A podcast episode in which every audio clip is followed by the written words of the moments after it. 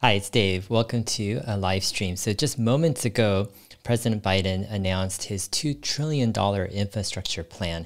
And in this video, I want to share the details on what's in the plan, but also how it's going to be paid for. So, the Biden's infrastructure plan is a $2 trillion plan over the next eight years designed to spur jobs in infrastructure and clean energy. So let's focus in on what some of this plan focuses on. Um, first off, um, the plan focuses on $621 billion in transportation. So, what does this um, mean?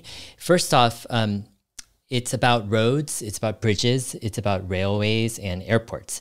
And of the $621 billion in transportation, $174 billion is supposed to be directed to the EV market or electric vehicles. Now, the details are kind of sparse on exactly how much of the $174 billion is going to go to which part of EV the electric vehicle market. But the large majority probably will go to rebates and tax credits for American made EVs. And that was made clear. Some of the other money will go into supporting 500,000 electric vehicle chargers and also getting the federal fleet to move to clean electric and hydrogen vehicles. Now, the federal federal fleet is actually quite large. It's about 650,000 vehicles. So if the government really put their will to it and really wanted to transition their entire fleet to clean electric, that would be actually a sizable um, endeavor. However, um, what was odd was this whole thing of hydrogen. And so it seems like the government is kind of unclear. It's a no brainer to go electric, but to actually, you know, move over a significant portion of the government vehicles to hydrogen just seems like such a complicated, uh, wasteful move. Overall, though, I think the benefits or the amount of money that's going to be spent on the, the electric vehicle market is positive. Um, anything really to encourage adoption, to move people over, um, to make electric charging and owning a vehicle more attractive, I think is positive to the industry and positive also to the environment and to climate. Um, however, when you look at some of the specifics on the tax credits, um, this is where I think it is a little bit unclear. See, a tax credit, let's say if you're buying an electric vehicle, you get a $7,500 tax credit or something like that. That is a short term demand catalyst, but it's actually a temporary catalyst that actually will end at a certain time. Um, in the past federal EV credit, it ended when a manufacturer reached 200,000 uh, cumulative sales in that country or in the US, and it started to taper off rather quickly.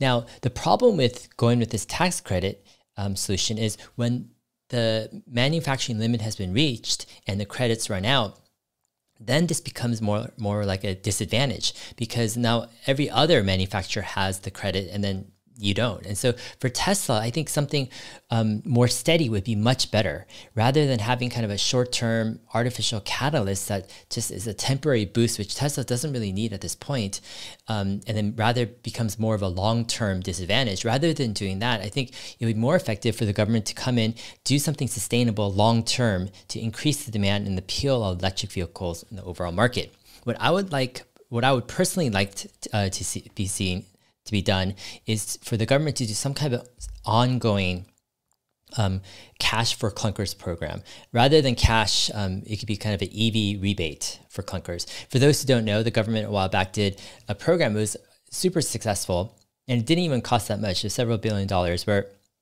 people could trade in their super old cars, right, that were barely working, and trade it in for a new car. And it was great because you got the old cars off the road, and you had it was a stimulus package where people were, um, able to buy um, newer cars, and it really helped the economy. And I think that's actually a great program where if you can make it an EV kind of cash for clunkers, meaning um, you trade in your old car let's say it's 10 years or older, and you get $10,000 off of a purchase of an electric vehicle. So toward an electric vehicle.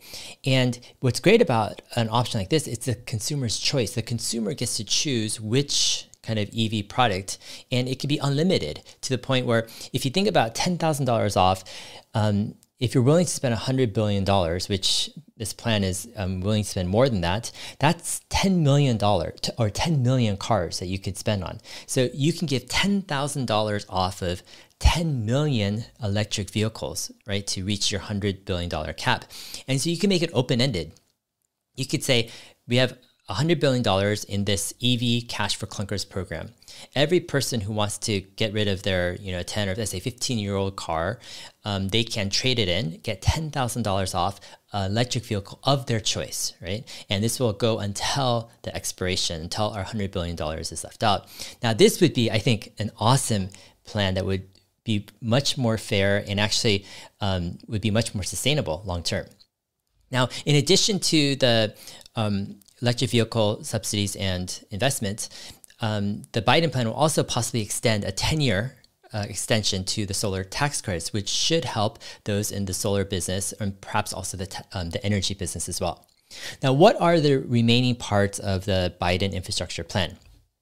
The second biggest part is the $400 billion in home care services and workforce, and that's going to expanding long-term care services under Medicaid.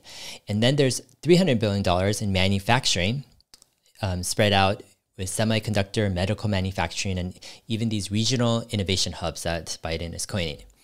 The next biggest category is $213 million in housing, and this is for building and renovating 2 million houses, including low income housing.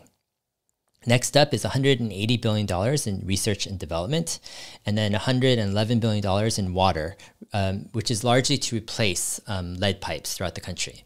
And then you have $100 billion in renovating schools and childcare facilities, $100 billion in digital infrastructure like affordable high speed internet, and $100 billion in workplace development and job training. So, altogether, this is about a $2 trillion stimulus package focusing mostly on infrastructure and it's a very ambitious plan because this is a lot of money. You're talking about you know trillions of dollars going into the economy spread across different areas. So a question now is how is this going to be paid for? In Biden's talk that just concluded um, not too long ago, he um, was emphasizing that the plan can be paid for in different ways. And the first thing was to raise corporate taxes. And so the corporate tax rate would be increased from 21% to 28%. And this is going to be a contentious area of debate because some people really attribute the um, drop of the corporate tax rate to 21% to a lot of the economic kind of activity, especially in startups and in technology. And so for it to go up to 28% is going to be something that's going to be debated. But I think um, Biden probably and the Democrats will have enough sway to get that done. They also want to have a global minimum tax for US corporations at 21% and penalize shifting assets to overseas. So they're going to try to you know, force companies to keep their assets and businesses in the US. Also, Biden is promising that there will be no tax increase for those making under $400,000 a year.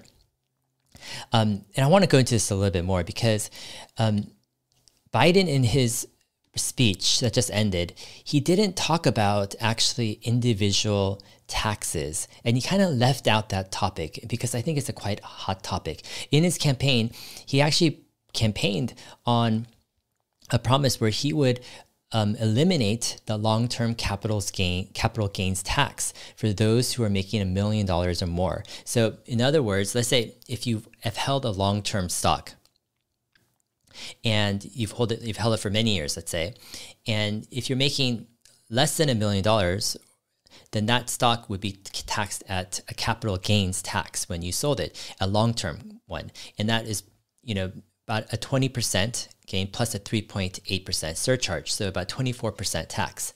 However, what Biden has proposed is a removal of that tax and to tax long-term capital gains at an income tax rate. And so the income tax rate is about 36% in the US. However, he's also proposed that income tax rate for the highest earners to be increased to 39.6%. So the end of the story, the moral of the story here is that um, a summary of the story is that taxes will be increased uh, for the top level to 39.6% income taxes, but also long-term capital gains taxes for those making a million dollars and, over will be eliminated and they'll be charged income tax rates. And so this is a big, actually, uh, tax increase for those who are making a lot. And this is basically 40% for long term capital gains plus possibly a 3.8% surtax. So you might be paying 44%.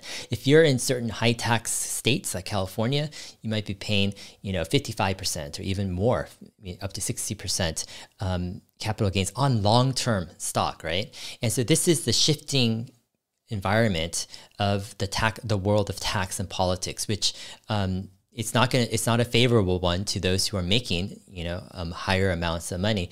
And it looks like the benefits of you know kind of long-term capital gains also is in flux. It's interesting that biden didn't mention this in his talk because i think it is a contentious debate because there's something which is the possibility of tax creep meaning you could set up a policy where you eliminate the long-term capital gains tax for those making a million dollars or more. This term but how about the next candidate, or let's say five or 10 years later, this type of policy could actually creep down if the government needs more money, where it creeps down to those making $500,000 or more or $300,000 or more, and eventually is eliminated altogether. And so, um, stuff like this is something that's going to be interesting to watch out for. Now, the plan that Biden um, has released today is this as actually the start of negotiations, meaning that this isn't a bill that's been passed, um, that's been debated at all already. It's something that Biden is kicking off, and this plan will be debated in Congress very heavily. And so this is just the beginning of the process. I think what's going to be fascinating to hear about in coming months is exactly the details of how this stuff is going to be implemented. And I think, unfortunately, the reality of things is there are so many lobbyists and so many interest, special interest groups that Washington is going to be flooded with lobbyists from every industry trying to get a piece of this action. And what you would expect in a plan like this to be fairly distributed to those you know who could really help the economy what usually ends up is you have a ton of special interests and lobbyists getting a little bit of their way and you have these crazy you know um, things that that money is going to, that billions of dollars could go to. And so that is a threat and a concern that I think um, that needs to be watched out for, for in this process. Um, and we'll see. Anyways, I think this is an ongoing uh, conversation that we'll be having regarding the Biden $2 trillion infrastructure plan. And um, just wanted to share my initial thoughts after hearing the reveal um, just moments before. All right, have a great day, and we'll see you guys in my next video. Thanks.